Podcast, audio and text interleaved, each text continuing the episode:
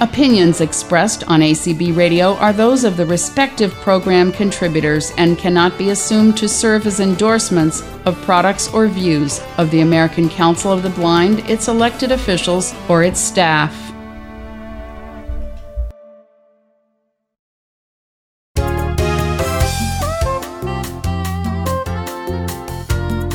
Welcome to Speaking Out for the Blind. I'm Brian McCallan. Television station WPTV reports that Omar Sharif is a 16 year old student who is taking big steps to help the blind and visually impaired. Omar invented a special glove called the Helping Hand. The Helping Hand features a computer and cameras that analyze an image. A user of this device holds out their hand, presses a button, and takes a picture of their surroundings. And in just seconds, the glove says what is in front of them. Omar joins us from his hometown of Vero Beach, Florida, to talk about his new and exciting invention for the blind and visually impaired. Hi, Omar. Hi, how's it going? Good. We want to learn more about you. Why don't you tell us about yourself? Yep, so I'm currently a senior in high school at St. Edward's School in Vero Beach, and I've been interested in computer science for quite a long time now.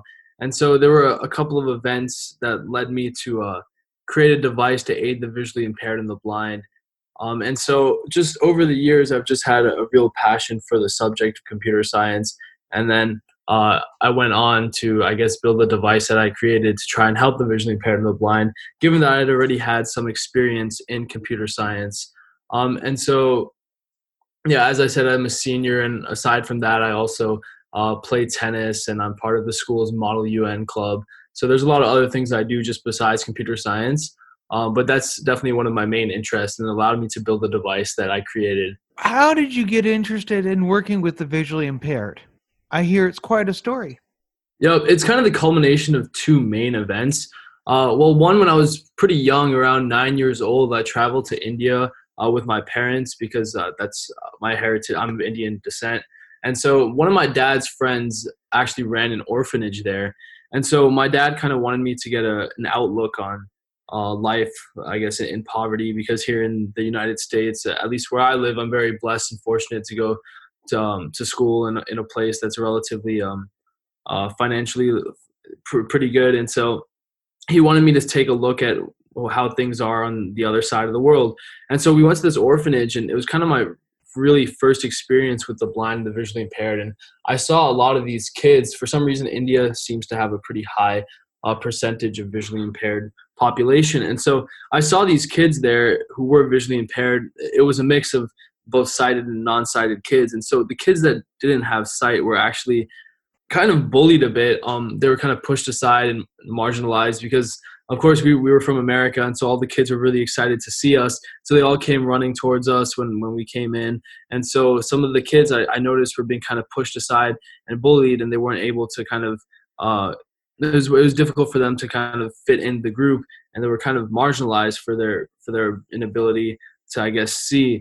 And so that kind of struck me. I mean it didn't do much for me then when i was nine years old. I mean i kept it with me until 10th grade where i had another experience our school does this thing called Pals Day, where I guess uh, special needs students from the Wabasso school come and they spend a day with students from our school and we show them around. We have a good time, play games, uh, do little uh, different activities with them. And so a friend of mine and I in the 10th grade were paired with a, a visually impaired student. And so that I saw uh, with that event, I saw firsthand the anxiety, uh, that the student had really with the unfamiliarity to his new environment and these new surroundings. And he was always asking me, "Hey, what's in front of me? What, where are we going now? What, what, I just walked into this room. What's what's inside the room?" And so I kind of went out of that day after like uh, they went they left on the buses. I kind of thought to myself because I already had a pretty good knowledge base of computer science. I thought there must be something that I I can do using my knowledge to try and help these people um, kind of to kind of make life easier and improve their like social independence so that they didn't have to rely on someone like me and my friend who was guiding them around the school. And so that's kind of led me to um work, go into a, a device to, to aid the visually impaired and the blind. So i spent a couple months after that. So from the summer of my after my 10th grade year to around like January of my junior year, I'd worked uh, those months to code the device and kind of learned what I needed to in terms of artificial intelligence to, and computer vision to build a device that is able to do uh, what you said, which is surround uh, recognize surrounding uh, objects, faces, and text, and then audibly convey that to the user through speakers or headphones. That's amazing. Let's continue talking about the helping hand. What does the glove contain? Yep. So the glove, what it does is it's kind of a really basic glove, and then on the index finger, on the left side of the index finger, there are three buttons. And so this is for, I guess, the right-handed model. There are three buttons, one for each of the different tasks. And so what that allows you to do is when you clench your fist, you can, with your thumb, you have access to all three of the, of the buttons on the side. And then on top of the glove, there's a camera and a mini computer. And like that kind of sounds like a lot, but when you put the device on, it actually doesn't weigh all that much. And it's pretty ergonomic and it's not not very uncomfortable. And so that camera, when you press a button, it takes a picture of your surroundings uh, and then feeds that in through the mini computer. I'm using a Raspberry Pi, which is a really uh, educational board that's been around for a couple of years now, and it's used for a lot of uh, programming, uh, especially like uh, a lot of like uh, different projects, and it's been used a lot for computer vision and artificial intelligence recently. And so it takes a picture, it feeds it in through the mini computer, and then you can either connect headphones or a speaker to the device, and basically it just tells you in English uh, what it is that it sees. So, for instance, let's say I walk into a room that has like three chairs and a bed. Uh, I walk in, I press the button for object recognition. It takes a picture with the camera, feeds that into the device. It runs its artificial intelligence algorithms, uh, and then within three to five seconds, it'll actually tell you, I found uh, whatever, five objects, four chairs, uh, and one bed, and then the user can, I guess, go on from there. But how does the helping hand analyze the image? Actually analyze the image and know the, the level of detail that it can capture. Yep. So that was one of the, uh, I guess, hardest parts of creating the device was figuring out the artificial intelligence and computer vision programs that I needed to write for the device to work. And so basically, how the device works is these AI algorithms that the device runs on have previously been trained on different objects. So given thousands of training images, they the algorithm kind of fine tunes and learns what makes different objects unique. And then when a new image is fed, uh, one that it's never seen before, it's able to kind of compare uh, what it sees in the image to the existing library of objects that it's been trained upon to be able to recognize like with detail exactly what it is that's in front of the device. So that's kind of how it works for object recognition. Um, and then for facial recognition, it kind of works in the same manner uh, where you put in one training image of the person. And so let's say I take a picture of my face, I feed that onto the device. Uh, and then I put my name in as well. And then from that one image of my face, it kind of learns what makes my face unique. And then is able to recognize it in any other situation or surrounding. Um, and is able to it'll be able to uh, tell me like this is the face of Omar, and it's able. It only requires one training image, and after that, it works with uh, over 95% accuracy, and it's able to work with around like 300 faces. Um, so basically, you just put in a training image of the face, then you take a picture, and then you press the second button because remember there are three buttons on the device. So an object recognition button, a facial recognition, and a text recognition button. And so when you press the facial recognition button, it then compares the face that it found to the existing faces in the library of trained faces, and it's able to tell you exactly who it is that's in front of you. So it's pretty intelligent. Yes, one might say. Um, I mean, that's been kind of a huge field that's been growing quite rapidly in recent years is artificial intelligence and computer vision. And what's interesting about this device is that even if I were to try and have done it, I'd say even three to four years ago, I don't think I would would have been able to do it because uh, just the nature of the the field has been the, the field has been advancing quite rapidly and the ability to run local object recognition on such a small mini computer just would not have been possible just because it would have required too many uh, like computation too much computational processing power to be able to do that. My little mini computer that i was using probably wouldn't have been able to do it with a high enough degree of accuracy. And so that's one of the interesting things about the device now is that it doesn't require any internet. It runs completely locally. So everything that the device needs is on uh, on the code written on the mini computer, and it doesn't require any Wi-Fi or internet connection, which is one of my main goals in creating the device. And so it definitely is a very intelligent device, uh, and I worked hard to to make it that way and include the algorithms that it needed to to be. So, how do the blind use the glove? Yep. So they just put the glove on. Um, then they either if you can use a speaker, and so that'll just tell you exactly what it is uh, when when it conveys audibly, or you can plug in headphones into the side of the mini computer that's mounted onto the device uh, and that'll make it a bit more portable. And like if you're on your own, uh, it won't really disturb those around you. Uh, and then you put the glove on. You connect the, you put the headphones in your ears, and then there's also a small battery pack that you need to connect. Um, it's uh, you can use a range of different battery packs, but you can use one that's about the size of like a, an iPhone. And if you use a battery pack that size, it'll last you around like two to three weeks on a charge. And so basically you can put that in your pocket and then as you're walking down or if you're going to an unfamiliar environment or a new situation uh, how i how it has been being used or and how i envision it being used is that when like you walk into a room uh, for instance then you kind of take a picture of of the different parts of the room so like you take a picture of one side of the room and you're on object recognition and it'll tell you uh, what's in front of you like a, a desk a chair uh, computer monitor. Then then you take another picture. Then you kind of do this across the entire room.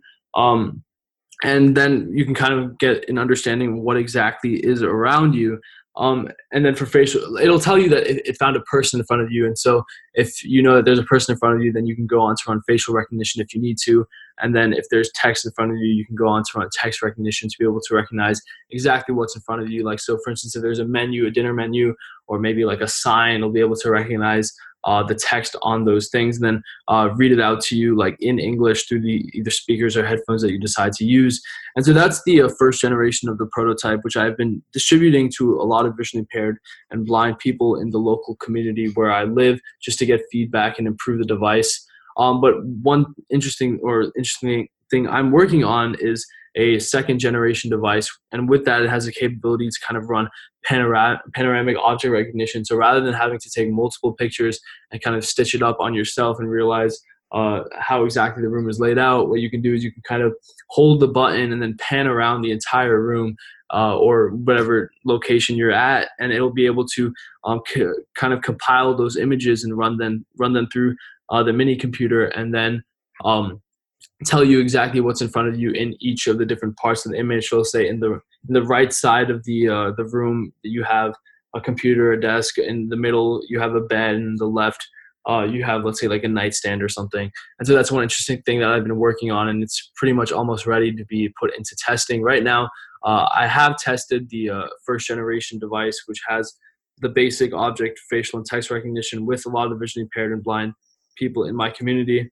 And so i'm just that's my hope from now here on out is just to gain as much research and uh, feedback as i can to improve the device and make it really usable for the visually impaired and blind. What sort of feedback have you gotten and who have you talked to? Yeah the feedback i've got i've gotten is actually like extremely positive. Uh, at first it just the device just started out as a research project for science fair uh, luckily i did pretty well. I went on to the state and then the international levels for science fair. And at that point in time i thought to myself like yeah this is a this is a cool idea and maybe it'll pan out but i'm not sure about how successful like it can really be or, or its potential at all uh, but then i started taking it to visually impaired and blind students locally and so i went to the indian river state college which is one nearby me and they have a few students who are visually impaired and blind and so i tested it with them for the first time just um, during my junior year of high school. And then uh, the feedback I got was just so positive, and I, I was very motivated from that. Uh, they're like, I've never used a device like this, and uh, it's really amazing, and I like urge you to continue on. And then I've been going back and testing the device with them further, and so pretty much everyone I've tested the device with, I've gone to the Lighthouse for the Blind in the Palm Beaches. I tested with some people at the Florida School for the Deaf and Blind, and so a lot of the um, feedback I've gotten is really positive, and they just encourage me to keep working on the device and kind of fine tuning it because, of course, it is uh, like in its early infancy, and there's quite a bit of work to go before it's something that I feel is like ready to be sold uh, at a mass production level. But at its current state, there there still is quite a lot of potential, and all the reactions and feedback that I've gotten has kind of attested to that. uh, mainly what I hear, like in terms of how I can improve the device, is uh, one of the main things is including distance, right? So how far away a device or an object is from the user. Um, that's something that I hope to incorporate as well. And then, of course, increasing the ergonomics and then the speed and accuracy of the devices and the number of objects that can be recognized is something that uh, people always want. Um, but one interesting thing about the device is that it is fairly inexpensive. I use a lot of really basic off-the-shelf components. So to build the device, it cost me around sixty-five dollars. And so with that price point, of course, like these are um, I hope to make some improvements in the future and with more work and more design, it's, it's the cost is going to be up a little bit, but I hope to keep this under $200 to be able to reach a much wider array of people uh, than a lot of other devices because there are some devices that are kind of similar to what I built. Like the, I guess the one that parallels my device the most is the Orcam MyEye. And so that device, while it is able to recognize like different objects, uh, and text, it's kind of a couple thousand dollars and uh, I feel like it doesn't really, it's not really accessible to a wide range of people. So I guess my device comes in, and I hope to be able to, while it is limited in functionality compared to that device, given the fact that it's not able to recognize as many objects, just due to the fact that I'm using more basic components, um, and was not capable of doing that. Um, it's able to, I guess, be more accessible to people who may not have the financial abilities to uh, afford a multiple thousand dollar device like that. How much is the glove going to cost for people to buy? Yeah, so my intended price point is under two hundred dollars. Um, so hopefully right around there. Um, because I haven't done, I guess uh, I'm not at the stage yet where I can fully realize what the cost of, of each device will be if I were to mass produce it. Just because um, I'm just a senior in high school and I guess I haven't really um, looked much into that and I don't really have the experience to figure out exactly what that is uh, like for, for, how to go about creating a supply chain for the device and figuring out um, how exactly I can go about mass producing it. But of course, as I go into college, um, I hope to learn exactly what it is that I need to be able to make this device uh, on a much larger scale and then hopefully sell it at under $200. Right now, I'm not sure as to uh, how exactly the, the prices will come to be when I go into mass production, which is the hope as I go into to college and beyond. Okay. Well, you're going to be going to college soon, and you're going to be definitely learning more how to make this and learning more how to help the blind and visually impaired too. Yep, for sure. That's the goal. That's the goal. Uh, you said this uh, invention has won some awards. Tell us about those awards. Yep. So in the Florida State Science and Engineering Fair, I got first place. Uh, and then in the Intel International Science Fair, I placed third. Um, and so that was uh, a great, great like motivating factor for me because it kind of made me believe in my device. Because I had gone to science fairs in the past, uh, but I never really made it that far. And so each year I would kind of scrap that idea, uh, the idea that I had, and move on to the next.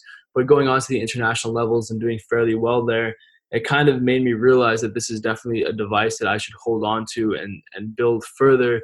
Uh, just because of the fact that if these science fair judges who are very talented and respected in their own fields. Uh, if they believe in my device, then uh, I should as well. And so getting those awards was very nice. And then that moved me uh, to go start getting some feedback and doing some actual market research uh, mm-hmm. pertaining to the device. And so uh, I'm I had been doing that, and now it's just a matter of uh, working on the device and iterating it further and further to get it to a point where I could happily put it in the hands of any uh, blind, visually impaired person, and they could kind of put their faith in the device and not have it have any like issues in terms of recognizing objects and have it being able to work without any bugs or issues. Um, and so that's that's the goal that I hope to um, I hope to complete, especially with my senior year of high school. Uh, college applications, I guess I'm still working on those a bit, but uh, as soon as those are those are over with, I'm gonna have I'd say a little bit more free time on my hands to be able to work on the device, uh, to be able to make it uh, in, increase the speed and accuracy, and make it something that I really want to share with uh, a huge number of people. I was reading Stuart magazine, and I understand that the glove doesn't it's it's not just the glove you get, but also a pair of glasses, right? Yeah. So um, when I did my first round of like market feedback, uh, I was told that the glove may not always be the the best way about going about like putting creating this device because some some blind and visually impaired people really don't like the fact that there's cloth i guess covering their hands because of course their sense of touch is very important for them. And while the device i like with some of the gloves i have cut the finger portions off of the glove so that those are kind of open um that's still it still kind of covers the palm of the hand uh, a bit more than people would like. And so because of that i went on to build two more like form factors of the device. They do the same thing. They're just uh, different ways of go about using the devices uh, a handheld version which has kind of like the size of a, a phone and then you kind of put that in your pocket and then it has three buttons on the top that you can click for each of the three different functions then a glasses version that you can put on and then plug in earphones and then it'll go about telling you exactly what's in front of you through through that manner. So I have yes a helping hand, uh, which I, I, guess is my main product, and that that's my main focus. Uh, that that's what usually what I work on the most. Then there's also a handheld device, and then a glasses version to be used as well, depending on your preference. Where can our listeners learn more about the glove? Yep. So uh, I am uh, like still working on a device. I mean, on a, a website. I'm sorry. Um, as like a senior, of course, the schedule is still a bit uh, filled, and uh, I myself am doing most of the work uh, for the company, and so I'm eh, developing a website right now, and it should be up within the the coming weeks. And right now, uh, if they have any questions, they can email secondsightai at gmail.com. Um, and so I'll uh, I'm I'm checking that email constantly, and then I'll also update them. Uh, we send out some uh, monthly like updates about what the company is doing uh, to be able to kind of uh, let them know what's going on with the device and the website. Uh, I can send them any information uh, about the website soon enough. Uh, the domain name is, I believe, secondsightai.org, but it hasn't been. Um, the, the website isn't there yet, but it should be up within the next next few weeks, and they can learn more about the device and the things that I'm doing in the future. Omar, I'm sure listeners will be looking forward to using the helping hand and the potential to improve their mobility with the ability to find the people, places, and things around them. Thanks so much for joining us. Thank you so much for having me. Really appreciate it. You're very welcome. And before we go, listeners, I welcome your comments on this show. Just visit and like me on Facebook at Speaking Out for the Blind, or follow me on Twitter at Speak Out Blind or Speak Out for the Blind. You can also check out my website, that's speakingoutfortheblind.weebly.com. More information on today's show is posted there. Just look under the list of episodes and show news tab. My new email address is speakout at acbradio.org, and my show archive is at acbradio.org slash speaking dash out dash four dash uh dash blind. Please note that there is a link located at the top half of the page and below the heading that says Home Speaking Out for the Blind where you can subscribe to the podcast feed and listen to Speaking Out for the Blind shows, ranging from episode 94 to the present. That's all for this edition of Speaking Out for the Blind. Thanks for listening, and remember to speak out.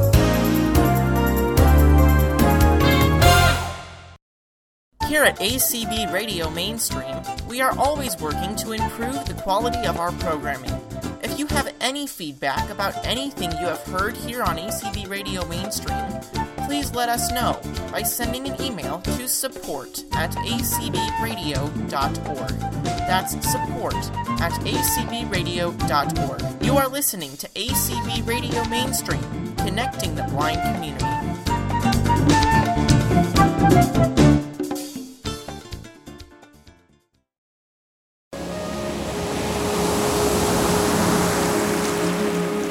Luscious ocean waves, peaceful music, inviting us to spend time together in the quiet.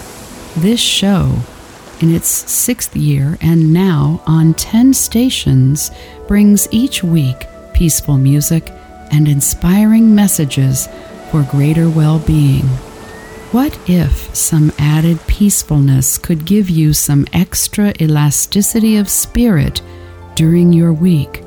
What if added quiet time could make a difference in actions versus reactions, in choices and overall quality of life?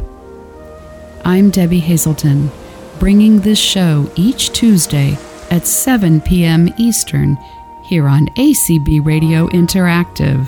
I hope you'll join us where together our time we spend in the quiet makes a positive difference in our world. That's Tuesday, 7 p.m. Eastern, here on ACB Radio Interactive in the quiet. quiet.